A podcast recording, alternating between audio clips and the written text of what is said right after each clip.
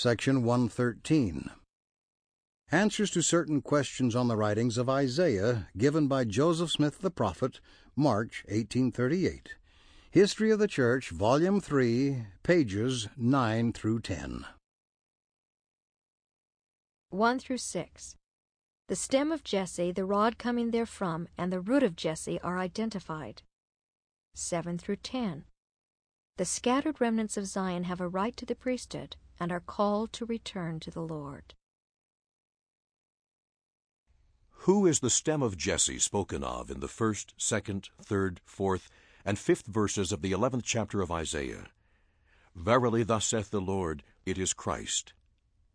What is the rod spoken of in the first verse of the eleventh chapter of Isaiah that should come of the stem of Jesse? Behold, thus saith the Lord, it is a servant in the hands of Christ, who is partly a descendant of Jesse, as well as of Ephraim or of the house of Joseph, on whom there is laid much power. What is the root of Jesse spoken of in the tenth verse of the eleventh chapter? Behold, thus saith the Lord, It is a descendant of Jesse, as well as of Joseph, unto whom rightly belongs the priesthood and the keys of the kingdom, for an ensign and for the gathering of my people in the last days. Questions by Elias Higbee.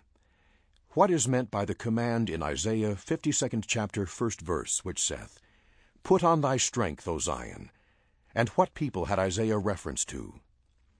He had reference to those whom God should call in the last days, who should hold the power of priesthood to bring again Zion and the redemption of Israel. And to put on her strength is to put on the authority of the priesthood, which she, Zion, has a right to by lineage, also to return to that power which she had lost.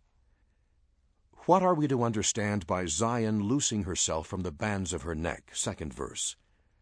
We are to understand that the scattered remnants are exhorted to return to the Lord from whence they have fallen, which, if they do, the promise of the Lord is that he will speak to them or give them revelation.